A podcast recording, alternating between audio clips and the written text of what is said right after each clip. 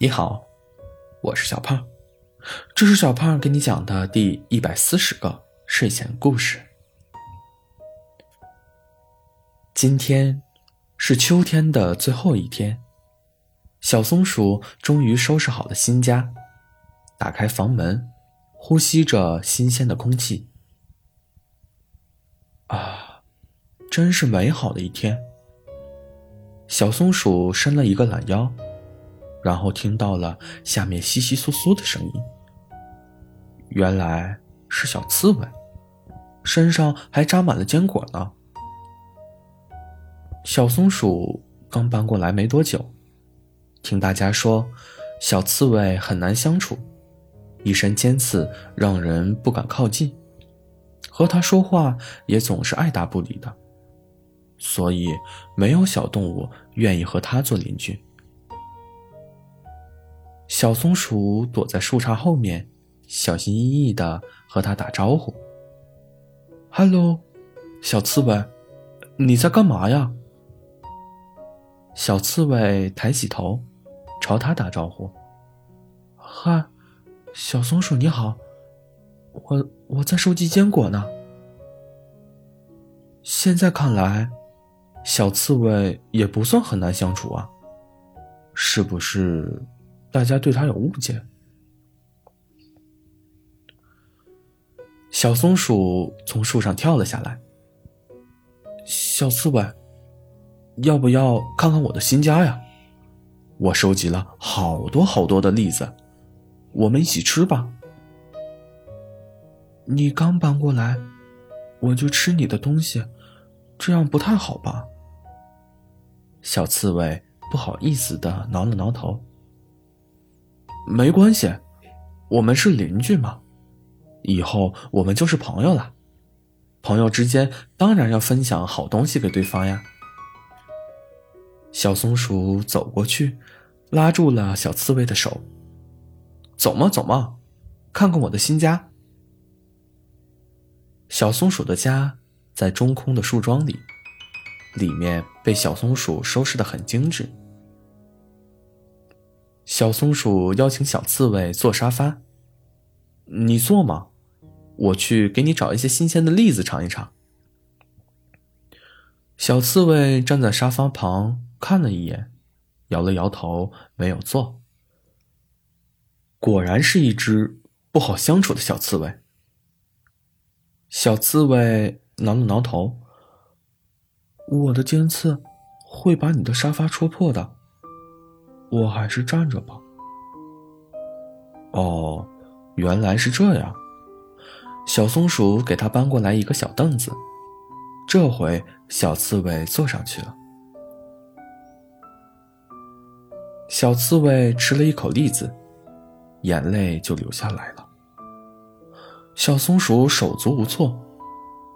哎呀，小刺猬，你不喜欢吃栗子吗？小刺猬连连否认：“啊，不不不，栗子很好吃。我只是，我只是好久都没有新朋友了，所以今天特别开心。那以后我们就是好朋友嘛，我会经常找你玩的。谢谢你，小松鼠。作为感谢，我也送你一些好吃的。”小刺猬从身后的尖刺上拔下了花生、核桃、杏仁，递给了小松鼠。谢谢，我很喜欢。时间不早了，我该回去睡觉了。等我睡醒之后，我们再一起玩吧。小刺猬打了个哈欠，起身要走。好，那我们约定好。我不会忘记的。小刺猬没走几步，身后传来小松鼠的笑声。小刺猬扭过头，一脸疑问：“小凳子送给你了。”小松鼠指了指小刺猬的后背。原来，小刺猬的尖刺扎进了小板凳。他们两个都笑起来了。第二天，小松鼠睡醒了，但是小刺猬并没有来找它。或许小刺猬还没睡醒呢，再等等吧。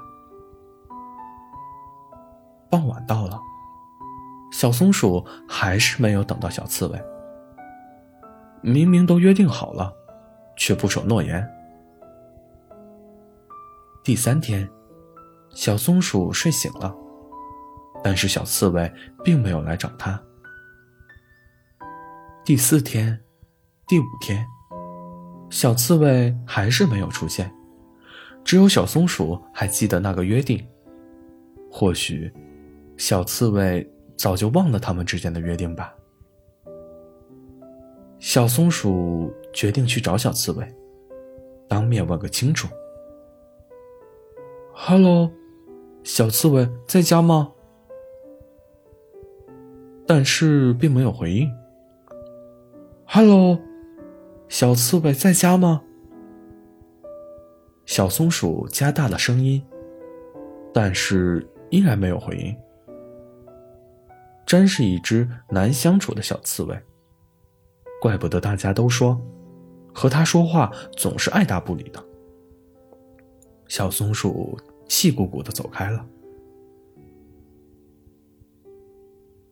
冬天都快要结束了。但是小刺猬还是没有出现，小松鼠有点伤心。这一天，小松鼠正准备睡觉，就听到门外的敲门声。“嗨，小松鼠，我来找你了。”是小刺猬的声音。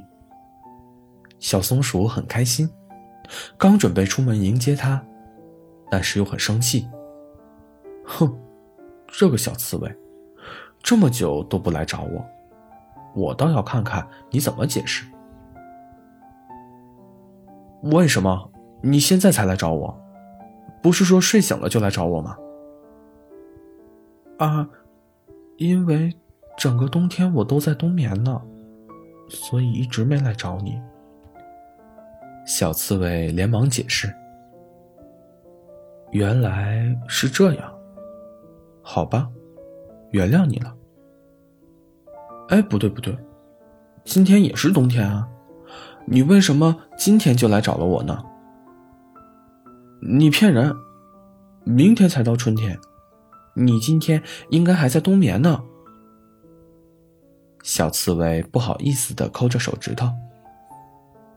对呀，原本应该明天来找你的，但是我怕明天起来晚了。就提前一天起床定了闹钟，明天可以准时来找你。可是，可是我醒来之后又实在忍不住想见你，所以才跑过来找你了。你不会怪我吧？小松鼠的脸红扑扑的。我当然不会怪你啦，亲爱的小刺猬，快去睡觉吧，我们明天再见，晚安呢。好了，故事讲完了。故事来自微信公众号“睡前故事糖果屋”。我们下次再见，晚安。